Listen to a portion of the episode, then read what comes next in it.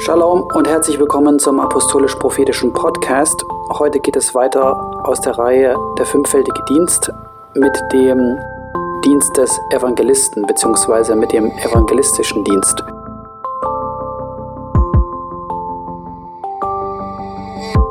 Also viel Spaß beim Hören.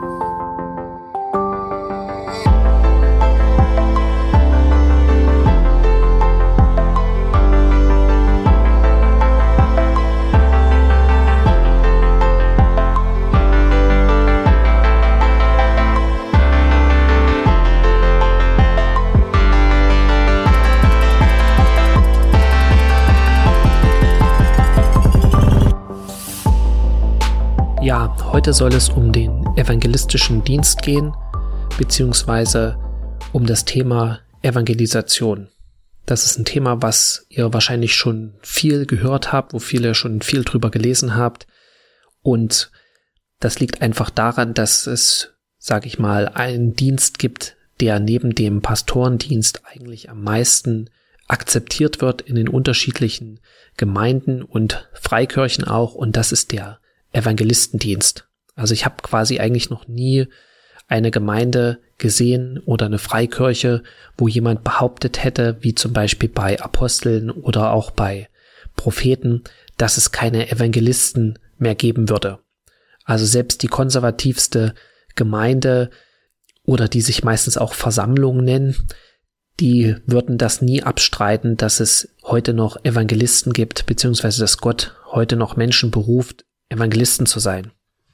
Und oft wird das Bild rübergebracht, dass der Evangelist dafür da ist oder eine besondere Gabe hat, den Menschen das Evangelium rüberzubringen und äh, sie zu Jesus zu bringen. Also eine ganz simple Botschaft vermittelt. Du bist Sünder, du brauchst Jesus, Jesus liebt dich, Jesus ist für dich gestorben und wenn du umkehrst, kannst du Jesus aufnehmen. Das klingt jetzt erstmal ganz einfach, ist aber in der Realität, sage ich mal so, ja, wenn du vielleicht mit Kollegen schon geredet hast, gar nicht mal so einfach manchmal das Evangelium zu verkündigen. Und Leute, die Evangelisten sind oder die diese Berufung haben auf ihrem Leben, die haben auch eine besondere Salbung von Gott bekommen, dass sie Menschen äh, ja einfach davon überzeugen können.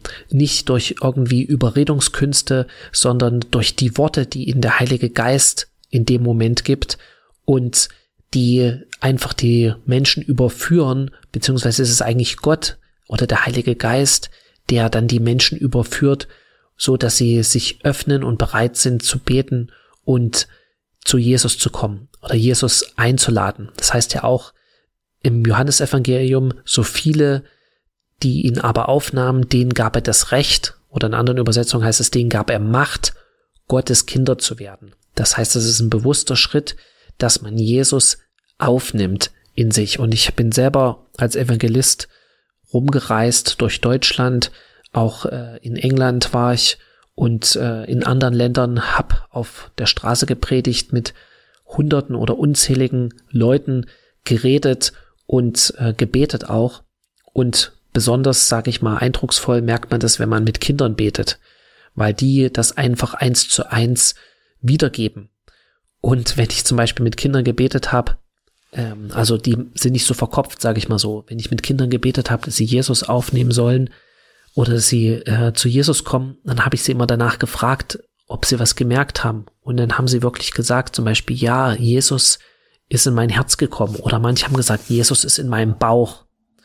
Ja, da wundert man sich jetzt vielleicht, okay, was heißt ja auch, Jesus sagt, von eurem Leib werden Ströme lebendigen Wassers fließen. Das heißt, da wo dein Bauch ist, da ist eigentlich auch dein Geist. Und ähm, deswegen, ja, Kinder, die können das einfach, die sind nicht verkopft, die können das einfach so rüberbringen, wie sie das empfinden, wie sie das fühlen.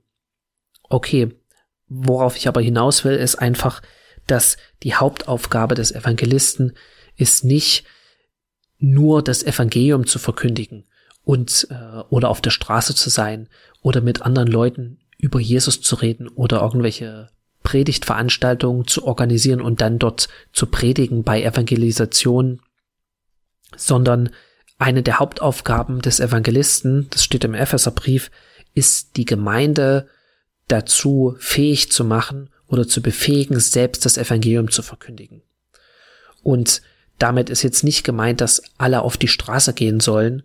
Ja, manchmal wird das so ein bisschen so rübergebracht. Du hast, bist in der Gemeinde, du hast dein, sag ich mal, dein Alltag, du gehst arbeiten, du bist auch von deiner Arbeit, sag ich mal, wenn du deine Arbeit gut machst und deine Arbeit dich fordert, dann kommst du auch nach Hause, bist erschöpft und äh, hast Kinder, hast Verantwortung, musst dich noch um äh, Schulsachen kümmern vielleicht oder ähm, ja, die, deine Kinder ins Bett bringen, deine ganzen anderen Verpflichtungen, die nachkommen, Steuererklärung machen, Büroarbeit und da bleibt nicht mehr viel Zeit. Und wenn du dann, sag ich mal, abends äh, nach der doppelten zweiten Schicht sozusagen deinen familiären Verpflichten, Verpflichtungen ins Bett fällst, dann bist du einfach äh, KO.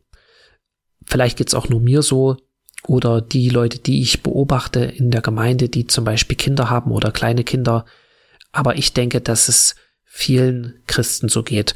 Und dann bist du vielleicht in der Gemeinde, wo dir dann gesagt wird, am Wochenende, ja, wir müssen rausgehen und du, äh, wir müssen das Evangelium verkündigen und du denkst dir vielleicht, okay, ähm, das hat mir gerade noch gefehlt.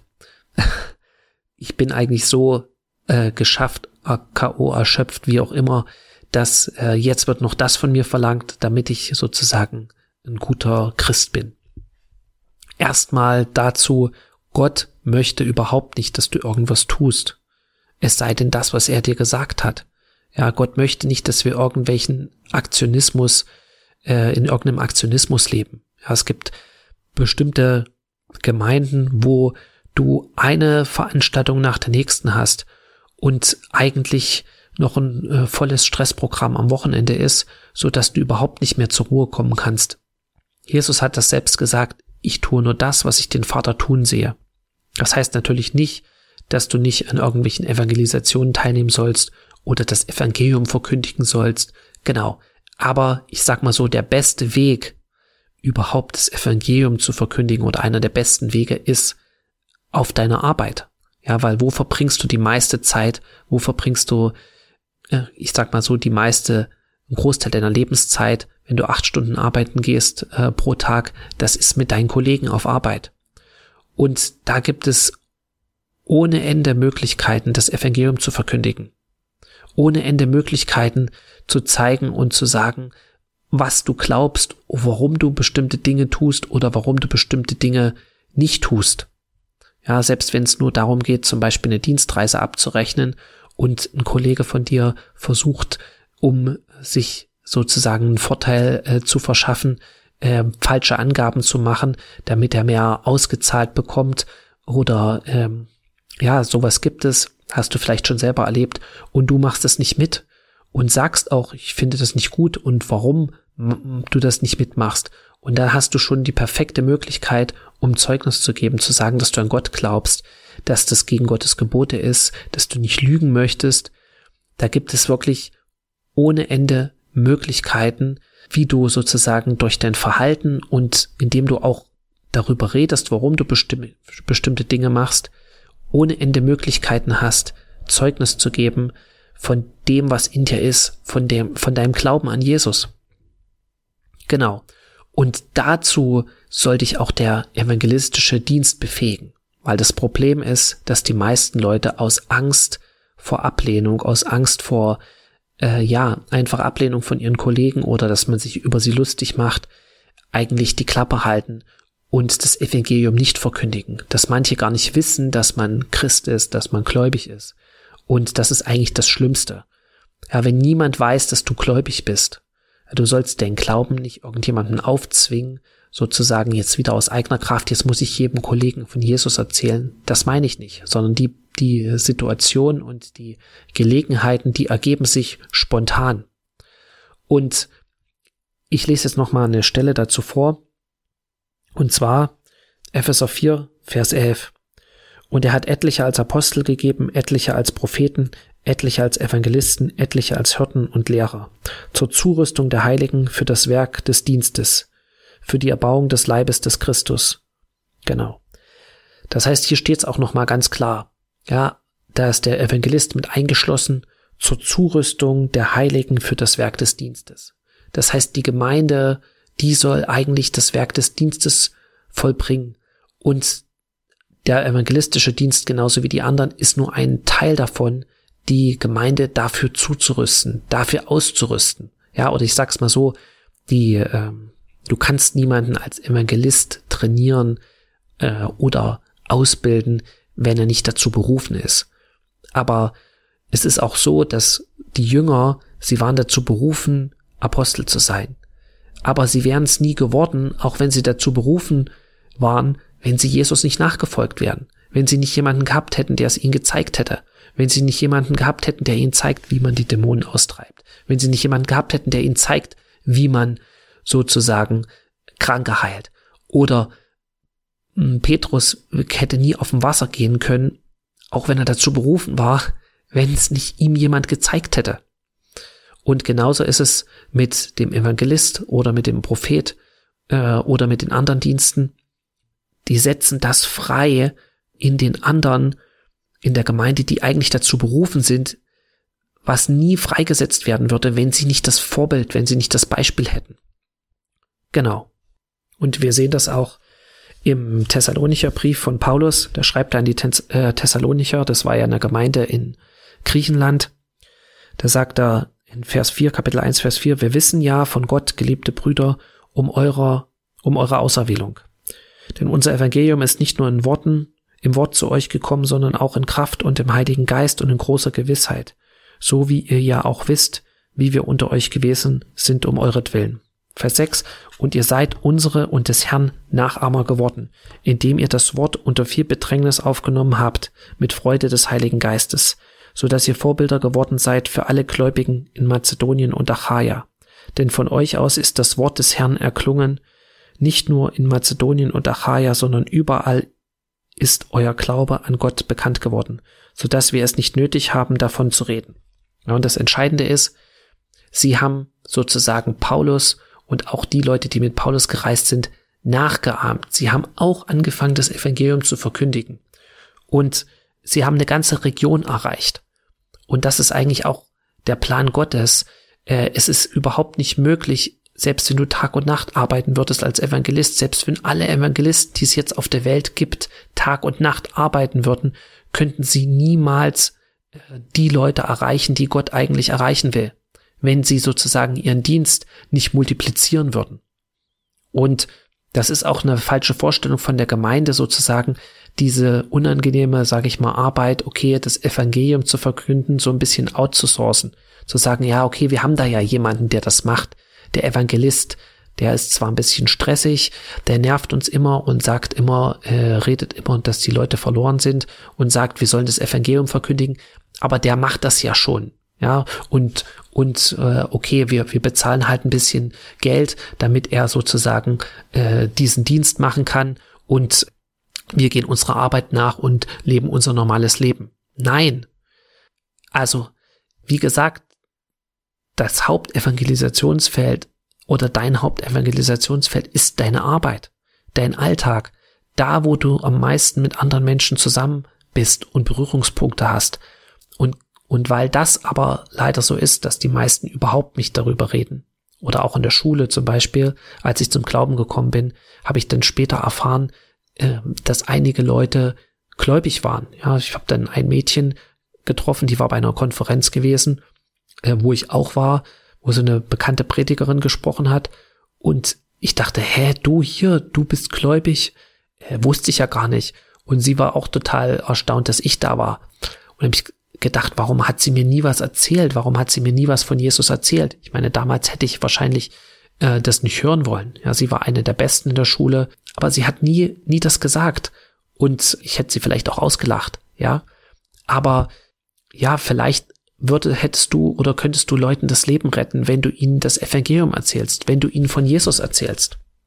Und eine Sache, die, da, du, du, die du dazu brauchst, ist Freimut. Ja, egal wie oft du schon das Evangelium verkündigt hast und egal wie oft ich auch auf der Straße gewesen bin, jedes Mal, bevor du mit jemandem sprichst, oder ganz oft, hast du immer noch diese, diese Angst in dir. Ja, was wird jetzt für eine Reaktion kommen? Ähm, kann ich das sagen? Soll ich das sagen? Und da hilft eine Sache oder eine Sache, die mir geholfen hat, ist, wenn ich gebetet habe, dass Gott mir Freimut gibt. Und Paulus hat es selbst gesagt, meine Paulus, der so viel Dinge erlebt hat, der so viel Wunder erlebt hat, bittet hier im Epheserbrief in Kapitel 6, äh, da geht's um Fürbitte und da redet er, dass man für alle Heiligen, also für alle Christen beten soll, Fürbitte machen soll und Vers 19, auch für mich, damit mir das Wort gegeben werde, so oft ich meinen Mund auftue, freimütig das Geheimnis des Evangeliums bekannt zu machen. Also, das kannst du auch machen. Vielleicht kennst du das. Du, du willst was sagen, aber du weißt nicht, wie du es sagen willst, sollst. Es ist wie, als würde dir sozusagen die Zunge am Gaumen kleben. Und was du machen kannst, du kannst dann innerlich beten, und kannst dann beten, kannst sagen, Jesus, gib mir allen Freimut, das Geheimnis des Evangeliums jetzt zu verkündigen, so wie ich es, wie ich es soll. Leg mir die Worte in den Mund, damit du durch mich redest. Und du wirst erstaunt sein, was Gott sozusagen dann macht und wie Gott dir Worte in den Mund legt und wie du Zeugnis geben kannst und das Evangelium verkündigen kannst. Genau, also das ist der erste Punkt. Evangelisten sind dazu da, nicht nur selbst das Evangelium zu verkündigen, sondern den Dienst zu multiplizieren, der Gemeinde zu zeigen, wie sie das Evangelium verkündigen sollen. Und eine, ich sag mal, Hauptzutat oder überhaupt das Wichtigste, was du brauchst, ist Freimut. Du musst Freimut haben und da kannst du Gott bitten, da kannst du Gott bitten und dann wird, wird Gott es dir geben. Und die zweite Sache ist natürlich, du musst bereit sein, einfach auch abgelehnt zu werden. Ja, ich sag's mal so, wenn du denkst, dass Gott dir nur immer einen Auftrag gibt und was sagt, was angenehm ist und was, sag ich mal, äh, du vielleicht auch selber willst und dir selber vorstellen kannst. Nein, das ist nicht so. Das kannst du in der gesamten Bibel nachlesen. Und du kannst auch Jesus nicht nachfolgen, wenn du nicht bereit bist, auch abgelehnt zu werden. Ja, wenn du das nicht ertragen kannst, dass Leute dich ablehnen oder ausschließen, weil du an Jesus glaubst, dann, dann kannst du ihm gar nicht nachfolgen. Das ist unmöglich. Ja, du kannst vielleicht glauben an Gott, du kannst doch beten, du kannst doch Gebetserhörung haben, aber Jesus richtig nachzufolgen, dann musst du bereit sein, auch abgelehnt zu werden. Als Außenseiter auch von anderen sozusagen ausgeschlossen zu werden. Das heißt nicht, dass man solche Dinge sucht oder sich, sich daran erfreut, aber das sagt Jesus einfach. Jesus sagt, wenn sie mich gehasst haben, werden sie euch hassen. Wenn sie mich geliebt haben, werden sie euch auch lieben. Also Du musst bereit sein, auch Ablehnung in Kauf zu nehmen. Aber was in so einer Situation passiert, ist, dass der Heilige Geist dich tröstet. Und das ist übernatürlich. Ja, das habe ich schon ganz oft erlebt. Der Heilige Geist tröstet dich übernatürlich und er gibt dir eine Freude, die nicht von dieser Welt ist. Ja, genau. Das ist, wäre der erste Teil und der zweite Teil kommt äh, in der nächsten Folge. Und da sage ich schon, soll es um Jona gehen. Und Jona ist aus meiner Sicht einer der am meisten missverstandenen Propheten gewesen oder dem am meisten auch Unrecht getan wurde und der eigentlich ein Bild ist für den evangelistischen Dienst. Und in diesem Sinne, bis zum nächsten Mal, seid gesegnet. Ich wünsche euch einen schönen Schabbat und wenn ihr in eine Situation kommt, wo ihr gerne das Evangelium weitergeben wollt und nicht wisst wie, dann betet das nächste Mal einfach, dass Gott euch allen Freimut gibt, jetzt das Geheimnis des Evangeliums zu verkündigen. Und ihr werdet Wunder erleben, ihr werdet sehen, wie Gott es tun wird und werdet erstaunt sein, wie ihr auf einmal das Evangelium predigen könnt, wo ihr selbst nicht geglaubt hättet, dass, äh, hättet, dass das möglich ist. In diesem Sinne seid gesegnet. Amen.